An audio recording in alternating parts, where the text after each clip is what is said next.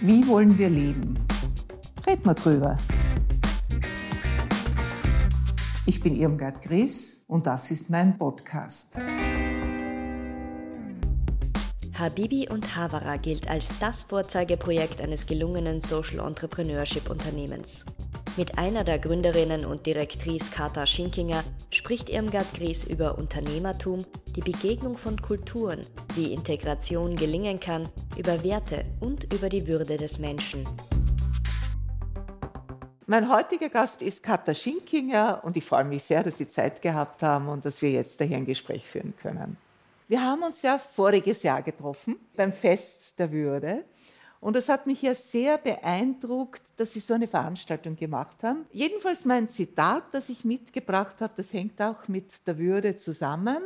Und zwar steht im Artikel 1 des deutschen Grundgesetzes und auch im Artikel 1 der Grundrechtecharta der Europäischen Union, die Würde des Menschen ist unantastbar und es gibt zwei Bücher, die im Titel das Gegenteil sagen. Und da gibt es das eine Buch von Ulrike Meinhof, die war ja auch Journalistin ursprünglich und da hat sie auch bestimmte Geschichten zusammengefasst. Sind in den 70er Jahren erschienen. Die Würde des Menschen ist antastbar. Und das zweite Buch ist von dem Ferdinand von Schirach, der auch das Stück Terror geschrieben hat und er hat auch ein Buch jetzt herausgebracht, das heißt, die Würde des Menschen ist antastbar. Und das ist immer gemeint, in Wahrheit wird ja die Würde des Menschen verletzt also sie ist nicht geschützt durch eine Rüstung oder was immer, sondern sie ist ein verletzliches Gut. Und daher braucht sie auch diesen programmatischen Satz, aber sie ist unantastbar. Wir tun etwas dagegen, sie darf nicht verletzt werden. Was ist denn eigentlich Ihre Vorstellung von Würde und warum haben Sie dieses Fest der Würde gemacht? Die Wiener Woche der Würde haben wir veranstaltet aus unserem Tun heraus. Wir sind Sozialunternehmer und Unternehmerinnen und sind tatsächlich auch im Daily Business mit der Würde des Menschen beschäftigt. Für uns ist die Würde des Menschen tatsächlich unantastbar in dem Sinn, dass wir Chancengleichheit sehen wollen und eigentlich auch fordern und aber meinen, dass sie nicht vorherrscht. Es geht es gar nicht so um die marginalisierten Gruppen, wo es recht eindeutig ist, dass da eine Schieflage herrscht, sondern grundsätzlich schon mal diese Lotterie im Leben zu gewinnen, nur deshalb, weil du im richtigen Land geboren wirst oder in die richtige Familie hineingeboren wirst. Das war so der Ausgangspunkt der Überlegungen für die Veranstaltung tatsächlich. Außerdem ist die Würde, so wie wir es festgestellt haben, politisch noch nicht wirklich besetzt. Das fanden wir sehr spannend. Es ist ein großer Begriff. Und das fanden wir dann ganz interessant, dass aus der Perspektive eines geflüchteten Menschen zum Beispiel Würde eine andere Bedeutung hat als Würde für einen erfolgreichen Unternehmer. Und genau diese Diskrepanzen ähm, haben wir versucht, ein bisschen einzufangen. Ich finde es ganz spannend zu diskutieren. Ähm, Würde ist jedem immanent, nämlich auch dem Demenzkranken zum Beispiel. Es ist aber auch dem, und das ist eine interessante ähm, ethische Diskussion, hat ein Straftäter, ein Verurteilter, besitzt er auch Würde? Ja, in der Konsequenz ja, natürlich. Wie man damit umgeht, ist, glaube ich, dann die Frage. Ja? Und da geht es aber auch um, um Inklusion von, von, Menschen mit Behinderungen etc. Das muss ein gesundes Gefüge, eine gesunde Gesellschaft mittragen können. Das muss, ist mhm. Voraussetzung. Dieses Konstrukt, das ganz viel sein kann, mir gefällt, gefällt vielleicht eher am besten wirklich das Fundament. Ja, für mich ist das ja ein ganz faszinierendes Thema, weil jeder glaubt eigentlich, ja, ich weiß, was Würde ist. Mich beeindruckt da sehr die Definition, die der Peter Biri in seinem Buch gibt, eine andere Art zu leben, über die Vielfalt menschlicher Würde. Und er sagt, die menschliche Würde drückt sich in drei Beziehungen aus. Wie werde ich von anderen behandelt? Wie behandle ich andere und wie stehe ich zu mir selbst? Also was ist meine Würde für mich? Mich hat es beeindruckt, weil es ja zeigt, dass die Würde etwas ist, das nicht im luftleeren Raum existiert, da ist jemand und der hat Würde oder hat keine Würde, sondern die Würde drückt sich ja aus im Begegnen mit anderen Menschen und auch im Begegnen mit sich selbst. Tatsächlich glaube ich, dass es wirklich diese Beziehungsebene ist zwischen Menschen, wie begegne ich einem anderen Menschen. Und dann hat es schon nochmal mit dem Selbstbild auch zu tun, mit der Selbstkraft vielleicht ja, oder Erkräftigung. Das heißt nicht, dass wir jetzt, wenn wir unseren Kolleginnen und Kollegen begegnen, etwas geben, im Sinn von, wir spenden dir etwas, wir helfen dir, sondern tatsächlich, nein, wir geben dir nur die Möglichkeit für deine Selbstermächtigung. Und das hat schon stark für mich mit dem Begriff Würde zu tun. Ja, für mich ist das mit dem, wie stehe ich zu mir selbst, der auch gut ausgedrückt in der Redewendung, sich selbst in den Spiegel schauen können. Das ist ja das, ne? sich selber anschauen, wer bin ich eigentlich für mich und entspreche ich mit meinem Verhalten, mit meiner Einstellung dem, was ich von mir erwarte. Das ist es eigentlich. Also ich auch ein spannendes Zitat mitgebracht, das schon ein bisschen ein Leitsatz ist für mich persönlich, aber auch für, für unser Tun. Ähm, das ist von einem indischen Social Entrepreneur, ein sehr junger Mensch, der schon sehr viel bewegt hat, von Sharad Vivek Saga. Und das heißt, for too long, information, opportunities and resources have been constraints. They need to be the bridges. Mir gefällt gerade das Bild der Brücke wahnsinnig gut und ich habe auch das Gefühl, dass dass Sie ein Mensch sind, der gerne oder die gerne Brücken erzeugt. Ja. Aber jetzt haben Sie ja durch Ihre sozialen Unternehmungen, haben Sie auch viel Kontakt mit Menschen, die vor kurzem zu uns gekommen sind. Sie betreiben ja dieses Lokal, Habibi und Havara, in der Wiblinger Straße und das finde ich ja ganz hervorragend. Mich hat besonders diese Freundlichkeit beeindruckt. Das ist so eine herzliche Atmosphäre. Man fühlt sich so aufgenommen, man fühlt sich so angenommen. Aber wie ist es denn für Sie mit diesen Menschen? Das sind ja doch oft große kulturelle Unterschiede. Wir eröffnen jetzt das zweite Habibi und Havre in Kürze im Nordbahnviertel und es wird noch international und ist auch gut so. Das bringt natürlich auch wieder Herausforderungen mit sich, wenn man mit vielen Menschen mit unterschiedlichen kulturellen Hintergründen oder Backgrounds arbeitet. Ich habe keine sozialarbeiterische Ausbildung. Wir wissen aber, wir müssen diese Expertise ins Unternehmen bringen, quasi innerbetriebliche Sozialarbeit implementieren wir waren ja so mutig oder man könnte auch sagen, vielleicht blauäugig, ein Restaurant aufzusperren ohne Gastronomie-Erfahrung. Aber Sie kommen ja nicht aus der Gastronomie. Ich nicht aus der Gastronomie. Na, und warum haben Sie dann gedacht, wir machen ein Lokal? Wir wollten oder wollen nach wie vor, das ist die große Vision, Unternehmerinnen und Unternehmer ausbilden und mussten dann schon einen Business-Sektor finden, wo es relativ niederschwellig möglich ist, Menschen einen Arbeitsplatz zu geben. Wenn man extrovertierter Mensch ist, der den Umgang mit Menschen liebt, dann kann man schnell mal das Handwerk, das kann man lernen. Und das gelang auch. Wir haben ja die Profis an Bord. Unser Restaurantleiter ist Österreicher mit 20 Jahren Erfahrung in der Gastronomie. Unsere Serviceleiterin Detto. Diese Profis sind vor Ort und die sind dann auch dafür zuständig, unseren Kolleginnen und Kollegen das Aber die Zuwanderer, die zu Ihnen gekommen sind, das sind Asylberechtigte, genau. nehme ich an. Mhm. Aus Syrien, die meisten. Aus Syri mehr als Syrien. Und die kommen ja nicht aus der Gastronomie. Nicht alle. Wir haben, es ist teils, teils. Ähm, unser Sous-Chef zum Beispiel, der hat über 20 Jahre Küchenerfahrung mitgebracht. Wir haben jetzt auch eine gute Durchmischung, das haben wir auch gelernt. Also wirklich Österreicherinnen und Österreicher arbeiten mit Menschen mit Flucht- oder Migrationshintergrund zusammen. Das ist auch der Peer Group Gedanke, das sind oft Studenten und Studentinnen. Das war auch insofern wichtig, als dass diese privaten Kontakte dann in der Freizeit ja weitergehen, weil die Unternehmen gern was miteinander, gehen dann Fußball spielen, baden, was auch immer. Und das fördert einerseits, was uns natürlich jetzt als Unternehmen was bringt, den Spracherwerb. Aber andererseits natürlich, wenn man jetzt schon von Werten spricht, oder ich nehme jetzt das große Wort Integration, mir gefällt der Inklusion besser, dann tut sich da ja rund um diesen Mikrokosmos Habibi und Havara noch viel mehr. Na, eigentlich ist das ein guter Eintritt in die österreichische Gesellschaft, nicht? Ja, ich denke auch. Essen ist ein sehr emotionales Thema. Jeder kann über Essen sprechen, jeder kann über seine Lieblingsspeise aus der Kindheit sprechen. Mit Essen kann man sich ein bisschen in die Heimat wieder zurückversetzen. Also ich glaube, das ist schon ein Aspekt gewesen, dass wir mit den Mitarbeiterinnen und Mitarbeitern auch darüber gesprochen haben, welche Rezepte schmeißen wir auf die Karte, was wollt ihr unseren Gästen eigentlich anbieten, was sind denn Familienschätze sozusagen, das könnt ihr aus der Rezeptlade von der Mama, von der Oma holen. Identität letztendlich auch wieder. Also ich kann hier meine Identität leben. Die Expertise wird ja geschätzt, die ich mitbringe aus meiner Familie und damit auch aus meinem Herkunftsland. Ich glaube, es heißt nicht umsonst, Essen und Trinken hält Leib und Seele genau. zusammen. Ne? Und das stimmt ja wirklich. Und das andere, was Sie da sagen, dass die dann ihre Gerichte da kochen können, ihre Rezepte verwenden können, das ist ja eine super Idee, weil ich kann mir vorstellen, wenn ich mich da hineinversetze und wenn jemand jetzt mich fragt, in deinem Land, woher du kommst, welche Rezepte gibt es da und willst du das nicht einmal da hier kochen und das wird dann geschätzt, das stärkt natürlich mich auch ne? und gibt mir auch einen Wert und zeigt, dass meine Herkunftskultur, die Sitten in meinem Land auch wichtig sind und dass ich auch was zu bieten habe. Es war von Anfang an kein Charity-Projekt. Es ging immer um Empowerment.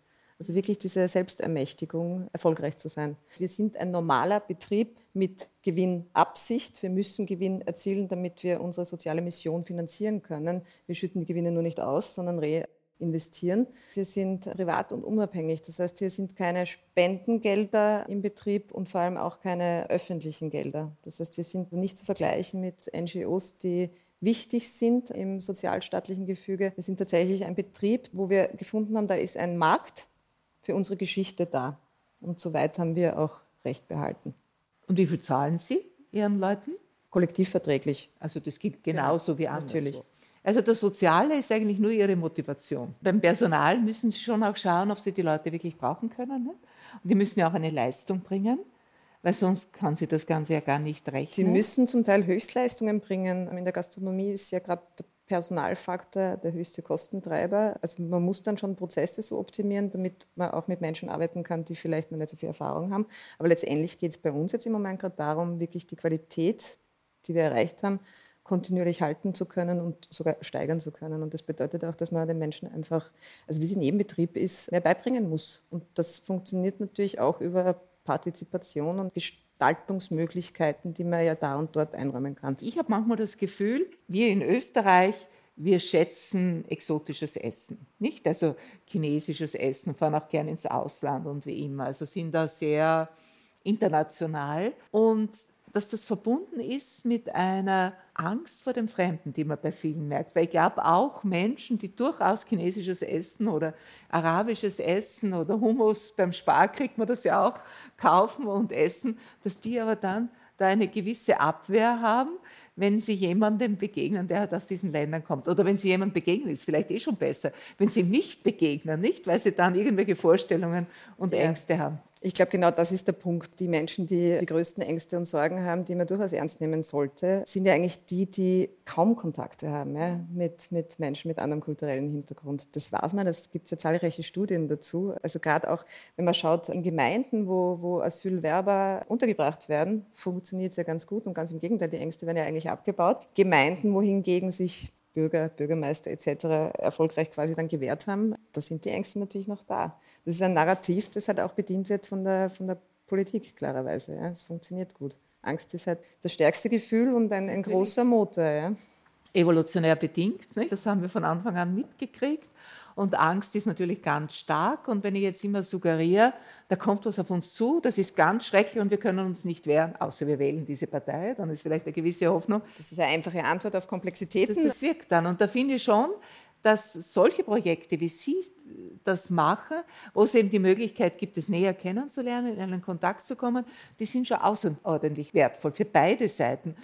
Ich stelle mir auch vor, wenn ich mich jetzt in die Lage hineinversetze, ich wäre aus Syrien nach Österreich gekommen, dann müsste auch, ich glaube, mein erstes Ziel sein, von Almosen unabhängig zu werden. Mhm.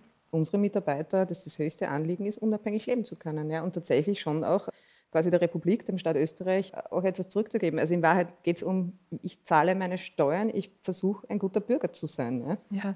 Aber das ist eigentlich so funktioniert Integration. Nicht? Genau. ich meine, Integration geht dann schon noch weiter, meiner Meinung nach. Mit einem Arbeitsplatz und, und Deutschkursen ist Integration ja noch nicht erledigt. Das ist auch wieder so, aha, jetzt haben wir das erledigt, jetzt können wir die Schublade zumachen.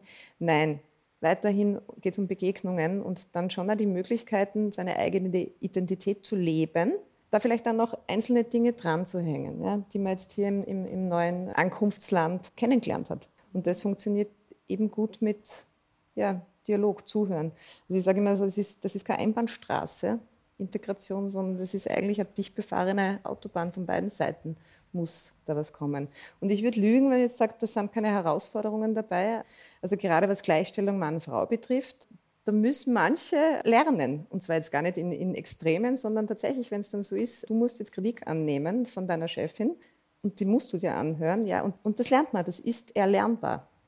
Und das funktioniert bei Ihnen? Das Was? funktioniert, aber natürlich nicht von heute auf morgen. Was ganz lustig ist, wir hatten schon zu Beginn so, wie soll ich sagen, Diskrepanzen im Verständnis von Pünktlichkeit.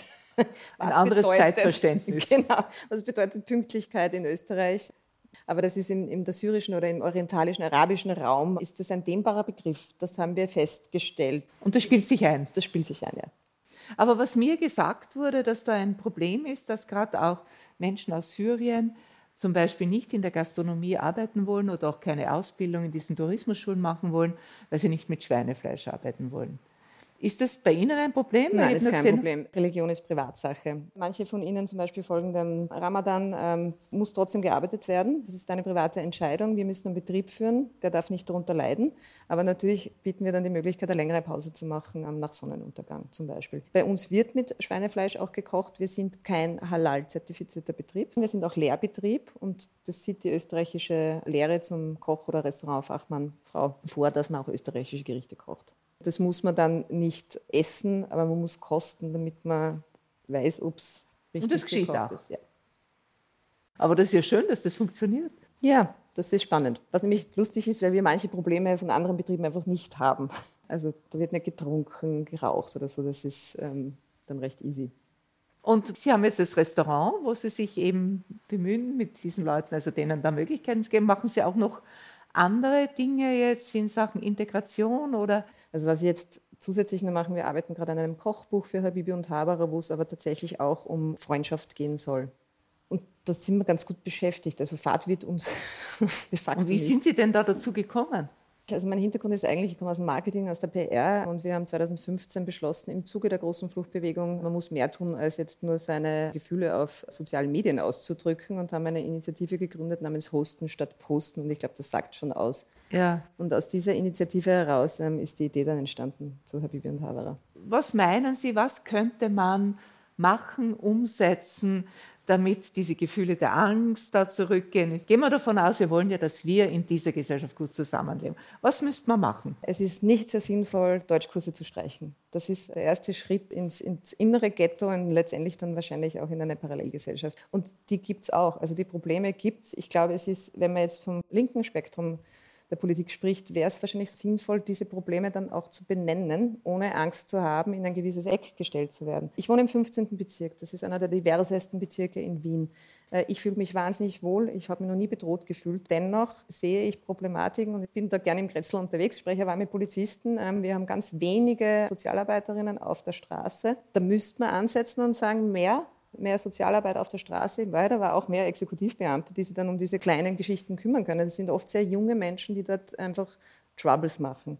Die sind noch nicht einmal strafmündig. Das, da spricht man von Burschen zwischen tatsächlich 10 und, und 14, würde ich mal sagen. Auch nicht mehr in die Schule gehen dort auch nicht mehr erwischt werden. In der Schule ist dasselbe Problem. Es wird nicht helfen, Ghetto-Klassen einzukriechen und was einfach völlig irrsinnig ist, wenn man die Lehrerschaft nicht stärkt und ganz im Gegenteil nur sagt Personalabbau.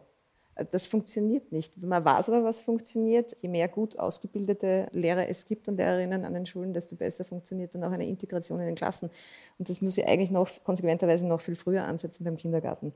Ich finde zum Beispiel, zwei Kindergartenjahre wäre ein guter Anfang. Und was ich sehe und was wir sehen, ist vor allem die Stärkung der Frauen, weil dann die Wirkung, die Integrationswirkung multipliziert wird. Das ist auch uns ein Anliegen. Wir ähm, steigern quasi gerade den Frauenanteil. Ich möchte wirklich gerne auf 50-50 kommen. Da sind wir schon knapp dran, weil ich einfach sehe, dass die Auswirkungen innerhalb der Familie, natürlich vor allem den Kindern gegenüber, eine ganz andere ist.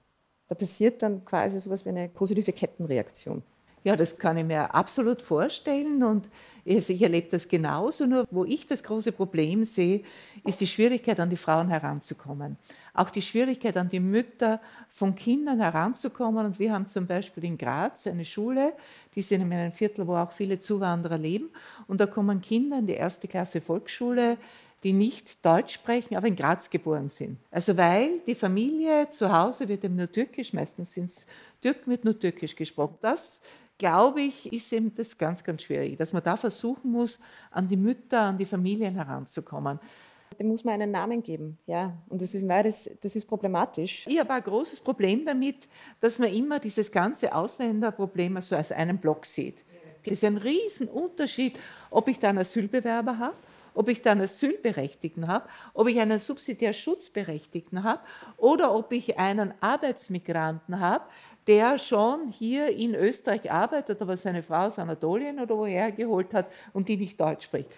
Jede dieser Gruppen ist völlig unterschiedlich zu behandeln. Wo ich da von der türkischen Frau, also von der Frau eines Türkens verlangen kann, dass die Deutsch lernt, die muss auch motiviert sein und die sollte das ihren Kindern weitergeben. Da muss sie vielleicht auch einen gewissen Druck ausüben über Beihilfen oder was weiß ich nicht. Habe ich das viel größere Problem bei den Asylbewerbern, in dieser Ungewissheit, die nicht wissen, ob sie bleiben dürfen. Oft dauert das Jahre, jetzt versucht man das zu beschleunigen, aber da ist schon viel schief gelaufen. Und dann sagen mir Leute, die dort Deutsch unterrichten, die sagen, na, der ist am Anfang noch ganz motiviert, jetzt mit dieser Unsicherheit, mit schrecklichen Erfahrungen und dass die dann depressiv werden und also überhaupt nicht mehr die Kraft aufbringen zu lernen. Nicht? Und dass man hier ganz verschiedene Menschengruppen hat, auf die man unterschiedlich zugehen muss. Dass man es nicht tut. Ja, ich halte das für politisches Kalkül, ganz ehrlich. Das ist Demotivation, das wird ja auch offen ausgesprochen. Jetzt sind wir in einer Übergangsregierung Unsere alte Regierung hat das sehr, sehr offen ausgesprochen. Das soll demotivierend sein, es soll hässliche Bilder gehen, etc. etc. Die Lehrlinge, ja, also die Asylwerber, die in, in, bestehenden Lehrverhältnissen sind und dann tatsächlich aus den Betrieben rausgerissen werden und über Nacht in Wahrheit abgeschoben werden, das ist menschlich ein Versagen noch und nöcher. Es ist volkswirtschaftlich ein Irrsinn und es ist aber vor allem für den Unternehmer oder für die Unternehmerin wirtschaftlich tatsächlich ja, schwierig. Das, ja. Es gibt Gott sei Dank die große Petition, mittlerweile ist sie ja sehr groß von Rudi Anschober, ähm, wo auch Menschenwürde Österreich viel tut. Gott sei Dank gibt es diese Initiativen, die immer wieder draufschauen und drauf drücken, damit das in der Öffentlichkeit auch ankommt. Und das finde ich so schön, weil bei allem, was wir jetzt tun, geht es mir schon auch um den Brückenschlag. Und gerade diese Initiativen bieten ja jetzt, wenn man parteipolitisch das sich anschaut, ein Spektrum von links nach rechts.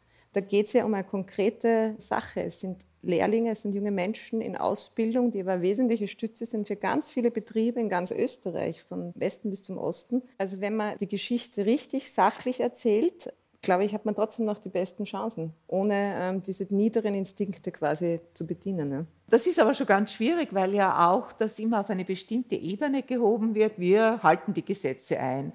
Und man kann sich nicht Asyl erschleichen, dadurch, dass man eine Lehre macht, also etwa die Diktion. Dabei geht es um ganz was anderes. Also NEOS hat in der letzten Parlamentssitzung einen Antrag gestellt, dass eben die Lehrlinge bleiben können und dann noch zwei Jahre, so genau. wie das in Deutschland ist. Die man braucht Lösung, natürlich ja. ein Gesetz, man braucht ein Gesetz. Ne? Aber wenn wir Egoisten sind, wenn wir sagen, unsere Wirtschaft soll florieren, der Tourismus soll florieren, ja, dann müssen wir diesen Menschen da hier eine Chance geben. Das verstehe ich nicht. Das Zweite, was mich bei diesem Thema extrem aufregt, ist auch der Druck, der ausgeübt wird oder der entsteht, dass junge Menschen konvertieren oder Menschen konvertieren, nur damit sie hier bleiben können.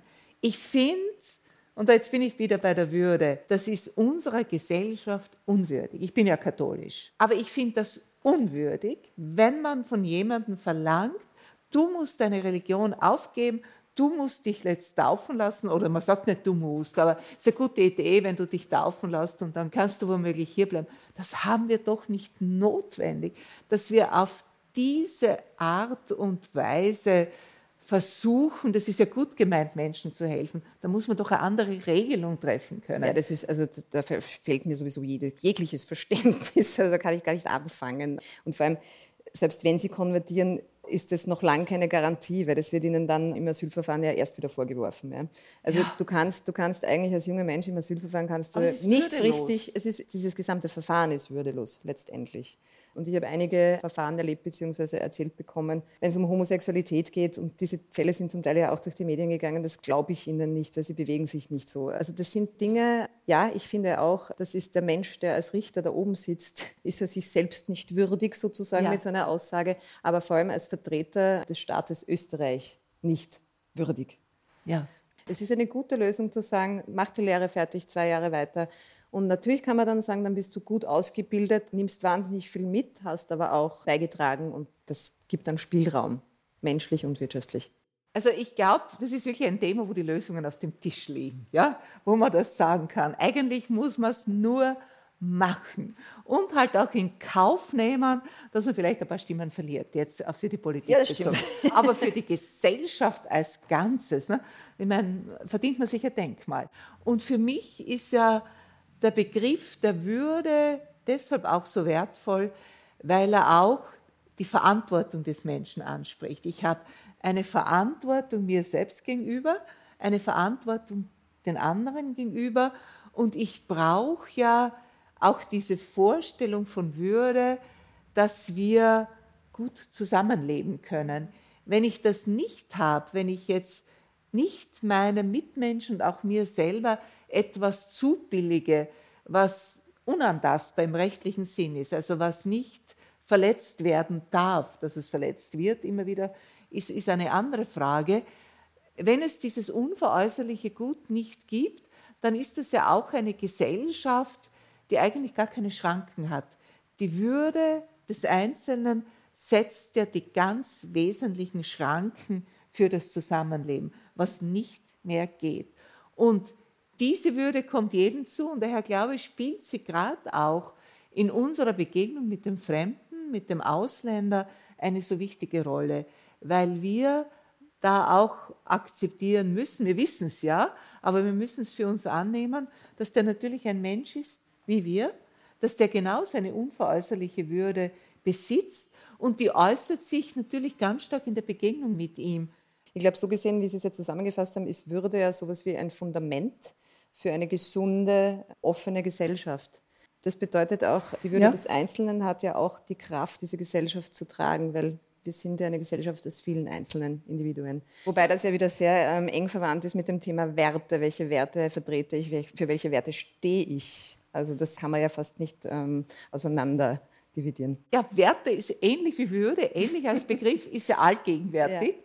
Jeder spricht von Werten, aber man spricht eigentlich viel weniger darüber, welche Werte das sind und vor allem auch viel weniger darüber, wie man zu diesen Werten kommt. Das kommt ja auch dazu, nicht? Und vor allem die Werte werden ja oft verwendet als Mittel der Abgrenzung. Ja, was eine absurde Vorstellung grundsätzlich ist, dass man glaubt, dass also Werte, man stellt sich vor, das ist dann die kleine Box und wenn ich es aufmache, genau. das sind dann meine ähm, sind dann die, die unterschiedlichen Werte drinnen, die dann ein, ein guter Österreicher oder eine gute Österreicherin braucht. So läuft es ja nicht, sondern Werte entstehen ja auch, ähnlich wie Sie es jetzt vorher definiert haben, äh, mit der Würde in der Begegnung und in der Beziehung. Und das Beziehungsarbeit, das wissen wir alle, die private unterschiedliche Beziehungen zu Partnern, Kindern, Eltern führen, das ist ja auch Bemühung und Arbeit. Und die spannende Frage ist eigentlich, wie vermittle ich es? In einem Kurs, nein, ich glaube nicht, dass das der geeignete Ansatz ist. Das muss in der Begegnung stattfinden und um eine Begegnung stattfinden zu lassen, muss man Menschen zusammenbringen und diese Plattform vielleicht ermöglichen, dass Begegnung überhaupt stattfinden kann. Wenn ich sage, ich habe bestimmte Werte, dann muss ich sie leben. Was, so wie Sie mit dem Kastel, das gefällt mir sehr gut, wo ich sie herausnehme bei Bedarf, zeige sie her und dann gebe ich es gleich wieder hinein, damit sie auch nicht verloren gehen. Also das kann es nicht sein, sondern es ist das, was ich lebe. Da gibt es ja den schönen Ausspruch, ihr braucht eure Kinder nicht zu erziehen, sie machen euch ohne das alles nach. Und das hat der große Karl Valentin, der ja ein absoluter Favorit von mir ist, hat das auch gesagt. Der hat die Menschen gekannt. Ja, genau. Ich wollte es eigentlich auch jetzt gerade anbringen. Ich bin ja auch Mutter von vier Kindern und es funktioniert nur das. Also du brauchst nichts predigen, was du nicht selbst lebst. Das ist tatsächlich, es lernt man ja sehr schnell als Elternteile. Konzentriere dich auf das Vorleben von Dingen, die dir wichtig sind in der Erziehung, aber stell keine Regeln auf, die du in Wahrheit dann gar nicht Sie haben ja leben vier kannst. Kinder. Genau. Und das haben Sie nach dieser Devise, haben Sie Ihre Kinder aufwachsen lassen. ich versuche es, ja. Ich versuche es. Manchmal geht es mit mir durch und das hat dann immer mit Überforderung zu tun. Es gibt mal solche und solche Tage, wo es mir dann nicht gelingt, das Vorleben, wo es mir aber dann, also es ist ja wieder ein Spiegel, der mir dann vorgehalten wird von meinen sehr, sehr tollen Kindern, wo ich dann genau weiß, okay, die sind ja viel cleverer als ich ja, in dem Fall. Stick to the um, program, also Vorleben. Ja, vielen herzlichen Dank, dass Sie Zeit gefunden haben für dieses Gespräch. Ich habe viel gelernt, vor allem freut mich, weil Sie sind ja in der Praxis tätig. Ich sehe ja vieles aus der Theorie und lese viel drüber, aber mit jemandem zu sprechen, der das tagtäglich lebt, ist für mich schon ein ganz besonderes Glück. Apropos, ich habe einen Tipp für Sie, wie Sie Macht ausüben können auf ganz subtile Art und zwar lächeln Sie andere Menschen an in der Straßenbahn, in der U-Bahn, auf der Straße und sie kriegen in vielen Fällen ein Lächeln zurück. Und so bringen sie Menschen zum Lächeln, manchmal auch bringen sie ein Leuchten in die Augen. Also das ist eine Art, wie wir mächtig sein können.